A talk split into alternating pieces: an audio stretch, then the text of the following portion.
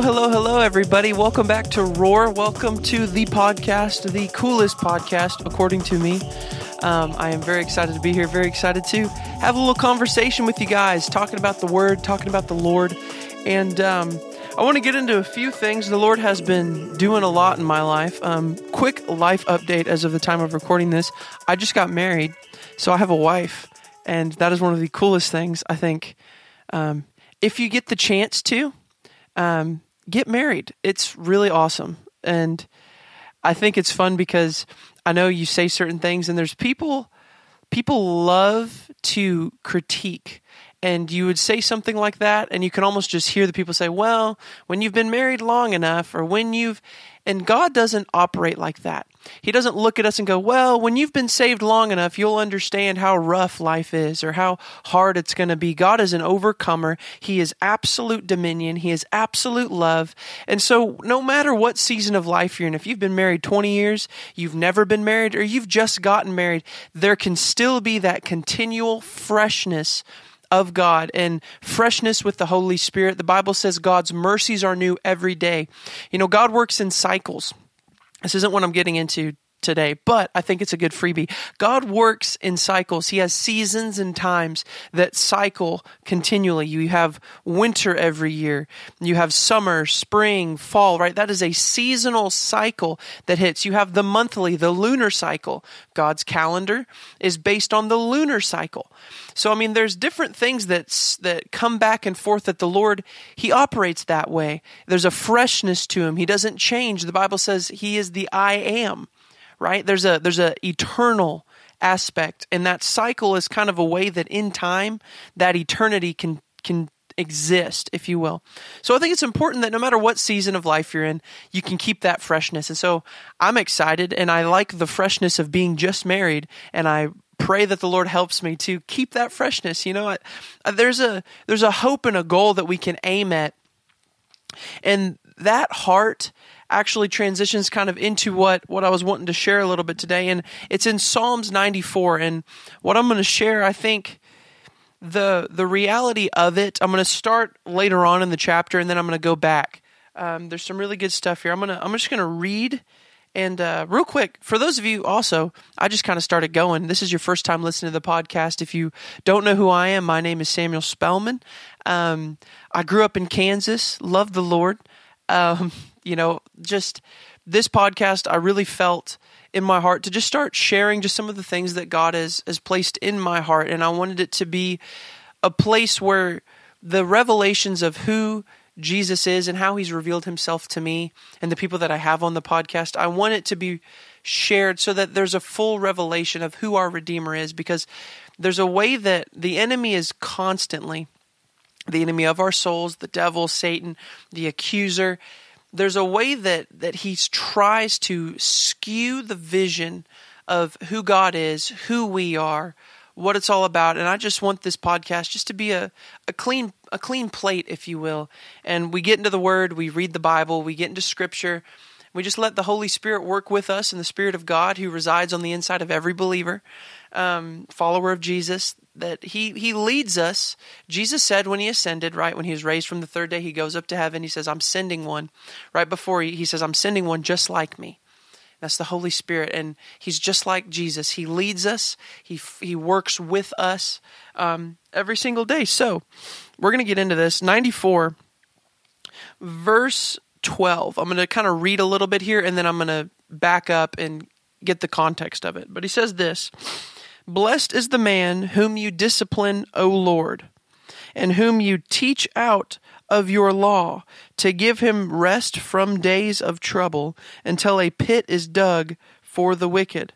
For the Lord will not forsake his people, he will not abandon his heritage or his family. For justice will return to the righteous, and for all the upright in heart will follow it. Notice he connects in this psalm David, he's he's talking about how the Lord, the heart posture and the law of how God operates. And when when we're under this new covenant, the law is more of just the behavioral fruit, if that's a word, behavioral. I don't know if that's a word or not. The behavior fruit of how we operate. because Jesus always brought everything back to the heart. Matthew 5, 6, and 7, he goes through this huge discourse and he talks about, You've heard it said, but I say unto you. And he took things that used to just be external behavior and he directly connected it to the heart. For instance, he said, You've heard it said, Do not commit adultery. I say to you, whoever looks at a woman with lust has committed adultery with her in the heart. So Jesus made the physical things about the heart. He took it all the way back to the root. And so in the psalm, he takes it back to the root. And a righteous man has a position with the Lord that you can communicate because when your heart is pure and full of love, there's an authority that you walk in when you see behavior. There's a in that behavior is not for judging other people or fixing other people, but you can appeal to the Lord, the righteous judge of all the earth, for behavior that you know is not love, because you operate in loving behavior. You operate in loving kindness. Your heart is there, your vision is clear. And so there's this balance where sometimes people look and they say, well, in order to love, I can't stand in the truth. And that's not, that's a, that's a lie. You can stand in truth. Jesus never violated the law. He said, I didn't come to abolish the law, but I came to fulfill it. When the law is in the context of love, when truth, when the ways of doing life is under the umbrella, the covering of love, patience, kindness, goodness. Look at Corinthians. What is love? Long suffering, holds no account of any wrong done to it, right? Whenever that pure motive, pure vision, pure heart is there, then there's a there's an authority and a strength that you can stand in where when you see deception, you know, because all that sin really is is it's just deception, it's just blindness, you know. Um, I heard it said this way: you don't look at a blind man and get angry with him if he bumps into something. You know, if you see someone who's blind, they they physically cannot see where they're going, and they maybe bump into the wall or they kind of brush against you. You're not going to look at them and go, "Whoa, dude, look where you're going." No, they, they can't see. How rude and how how how arrogant and how painful it would be if you're blind and you you can't see anything. You have no idea where you're going. You're struggling to even get your bearings. There's fear you're dealing with. You're dealing with anxiety, timidity, and you have all this emotional pocket of fear and concern. You're struggling, there's pain. And then to have someone come at you and go, wham, dude, look where you're going, it only further imprints that into the soul. And see, Jesus came to say, no, no, no. I want you to be able to see I am the light. The Bible says that we are a light, a city on a hill right? So when we see someone stumbling in sin or in darkness, in blindness, they can't see what they're doing, they don't see how they're hurting themselves, they don't see how they're hurting one another. There's a way that you can come at it. There's a way that you can can address it. And that's what this psalm's talking about. He goes in in the beginning of it, he's he's talking very clearly with this stern um, sober words because there's a lot of pain that's happening. People are being hurt, not just him personally, but other people are being hurt. There's a there's a deception that's there. And so then when he gets to verse 12, when he's talking about blessed is the man whom you discipline, in other words, the person who's blind that receives guidance and direction from Jesus, from the Lord, from the Father, from the Word of God, from the Bible, there's a there's a direction about his life and there's a gentleness that he takes because that humility will be a protection from arrogance and from you furthering the pain, you know, because arrogance just kicks the bucket down the road, you know. Um, people that, that struggle with pride, you know, all pride is is a coping mechanism. It's just a way to feel secure when you have no covering and protection. But see, Jesus came that he might become, the Bible calls him the husband, right? the verbiage and again i've just been married so this verbiage kind of it's it's an image of christ in the church a marriage is and you know the bride has a covering and a protection. Let's just go back to the garden. The very first, you know, first moment sin came in, it wasn't until Adam, the man, ate the fruit that God even came in, into the situation. Because until then, Eve, his wife, was under his protection, his covering. You know, if she struggled with something, there was a covering that was there to keep her safe so she wasn't exposed to the elements, exposed to right, right And see, Jesus becomes that covering when we enter into relationship with Him, when we receive Him into our heart. It's like a marriage. He becomes that safe place that we can come to Him naked in, in every emotion, every hurt, every pain. We can pray to Him and say, Lord, I'm feeling this way. The secret place where you pray and you worship the Lord. You have the, the, those intimate moments. That emotional release that we get to experience is directly because He's in the position of a husband. And a husband, if you're a natural husband, you get to be that place for your wife where as she works through things because God made women different than men and he made us as the bride of Christ in the earth, we operate different than how Jesus operates. The Bible says there is one judge of all the earth, and it's Jesus. There's one mediator. You look at Revelation, it says, Who is worthy to open the seals? This judgment that's coming. The Bible in Revelation calls it the wrath of the Lamb. There is one who is just and worthy in the earth. And he operates in that place of covering for us. Jesus, the Bible says he makes intercession for us. And us as the body of Christ, when we see someone in darkness and in sin, this psalm is a psalm of intercession. This is a psalm where even though you might look at it and say, man, these are some strong words. They're, they're words from a place of groaning of Lord. We, this, this needs to be loved, right? He says this, O Lord, God of vengeance, in the verse 1 of Psalms 94. He introduces who's he's, who he's talking to, what side of the Lord he's talking about. He's, he, he opens up the Lord. And see, in the Old Testament, the names of God were a big deal. Um, how the they addressed the Father was a big deal. And so he's opening God of vengeance, shine forth. He's talking about light. Because where there's clean, clear justice, there's no place for sin and destru- destruction and pain, right? See, pain and stuff and hurt, it dwells in the shadows. It's not exposed. It's not in the open. It's not being dealt with. It's not being talked about. And see, that's why people go to counselors. They go to, and they should go to their pastors. That's where the pastoral gift comes in, is it's a place to talk and expose these hurt areas so that the sin and the death and the, the pain and the dysfunction can be exposed. And when vengeance comes from the Lord, He justly, in love, brings forth these things. That's why we have police because if the police systems or the judicial systems of just natural government come in, they're they're actually operators on the Lord's behalf. The Bible says, I think in Peter, it talks about the authorities. God sets kings in their position. He sets authority. Why? So that it can be a protection for people, so that the wickedness that tries to creep around in men's heart can be exposed and those who can't take a rebuke, like it talks about in verse 12, blessed is the man whom you discipline, O Lord, and whom you teach.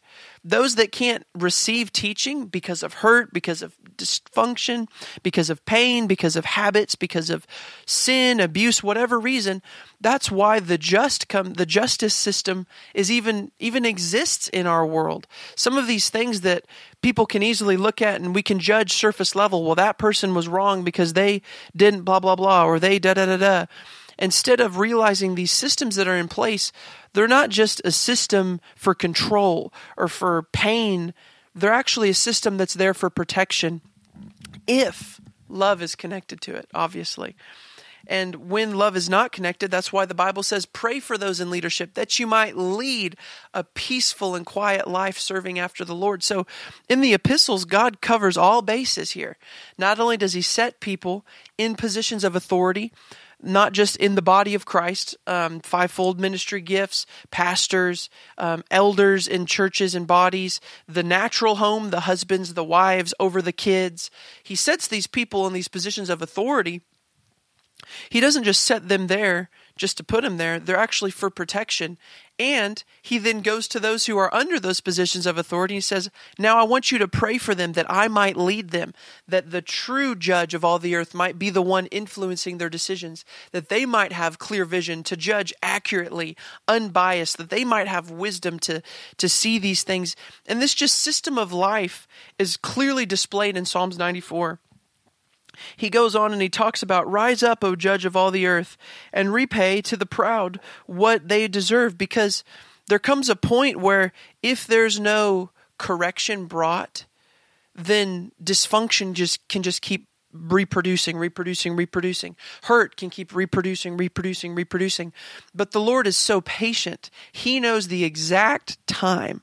And I want to say that out of my spirit. He knows the exact time of when to release a word, when to bring about, okay, we need to we need to change this. There's there needs to be an adjustment here or this position of power has been abused. We need to bring somebody else in or there needs to be, you know, God knows the exact time. He is patient and he knows in the system. He knows the end from the beginning. He knows exactly when a word can be introduced, when the heart can receive it.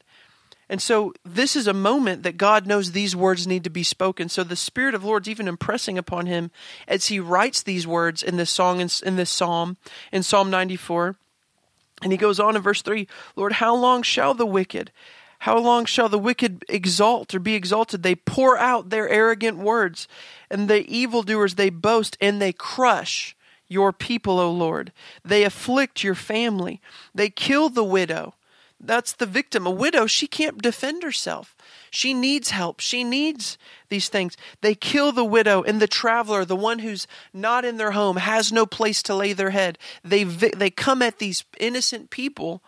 So he's talking about this. They murder the fatherless, the orphans, and they say, God doesn't even know what's going on the God of Jacob, the one God of all the earth, he doesn't see what's going on. We'll get away with it. No one cares that we hurt these people. They'll just get over it. No one saw them get hurt. The words, like, he's dealing with an arrogant situation and he's interceding on the innocent's behalf. He's interceding on the people that have been afflicted from this pride and from this arrogance by authority. He's he's working all of these things. And he says this in verse 8, understand the dullest of people or people that are foolishness or just they don't they don't see the deceived people. When will you be wise he who has planted the ear does he not hear? He who has formed the eye does he not see? So now he's addressing this leadership that's been walking in arrogance thinking they can get rid of, get away with whatever they want. They can hurt whoever they want. No one sees. He's addressing he says you acting foolish in this place of authority. Don't you know the God who's given you an ear, he's formed your eye, he sees, he hears. He who disciplines the nations, does he not have a rebuke or something to say to you? He who teaches man knowledge, the Lord knows the thoughts of man, and they are but a breath. And he very clearly brings in the position of God in the earth and where he stands with man. And that fear of the Lord, the Bible says, is the beginning of wisdom. Us understanding we were made in the image of God but the fact that God knows everything about it, He's not concerned, He knows everything going on. Do not worry because He knows. And Jesus came in Matthew, He says, Don't you know your Father who sees in secret will reward you openly? Don't you know the Father who hears in secret? and he's very clear to address the arrogance. Read Matthew 5, 6, and 7. I know I talked about this if you want a little homework to kind of see some context of how Jesus even connected to Psalms 94, goes into some things. Read Matthew 5, 6, and 7 and hear the heart behind how the Lord addresses these things. Because he's very clear. God is very clean. He's very pure. He's filled with light. And I love how he says that in verse 14 of this. He says, For the Lord will not forsake his people, he will not abandon his heritage, for justice will return to the righteous, and all the upright in heart and the deepest part of your soul will follow it. The Lord's for you guys. He's not against you. I just wanted to share a few of these thoughts that the Lord's been just he's been working through my heart with with understanding the balance between a position and a relationship and how both of those things they're married together and they don't have to be separate. You don't just have to have a good relationship you know, and then the position just kind of get washed and you just position doesn't really matter. You know, the authority place doesn't really matter. And you don't just have to have this position of I'm this, I'm that, and there never be an open relationship of the heart. There's a way that both of these things are married together, and the word does a good job of showing us that. And so I just wanted to encourage you guys, don't be discouraged if you're in a place of leadership and position and you're struggling to connect with those that you know you're you're having to lead understand the heart of the matter. Those of you who are being led and you don't want to have people over you, understand that there's protection in leadership. There's protection in that position when and you can work both of these and the Lord is a he does he's a master of the heart. He's a master He's the he's the great sculptor. He's formed every single one of us, all of the every facet of who we are. He knows every thought, and uh, He's for us. He's not against us, and He sent His Son and His Holy Spirit to lead us, to guide us, and to be the example for everything in life. So uh, I love you guys. Thank you for checking out the podcast. This one went a little long, but it's always good because the Lord. He's faithful. He's good. God is good. There's a way that we can handle situations in life in clear, clean vision. And that's what I want for you guys. And that's what I'm seeking the Lord for and I'm praying for every single day because there's a freshness that can be available every day.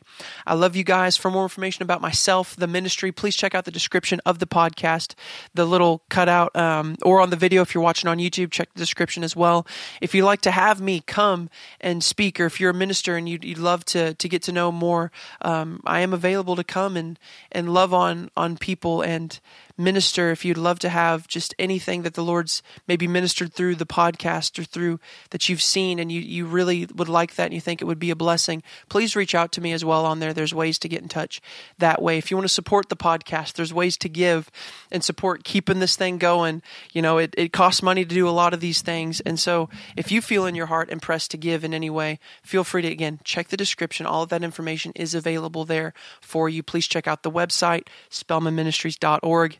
It's on there. It should be in the description as well. So um, I think that's all the niceties that you got to hit. But thank you guys so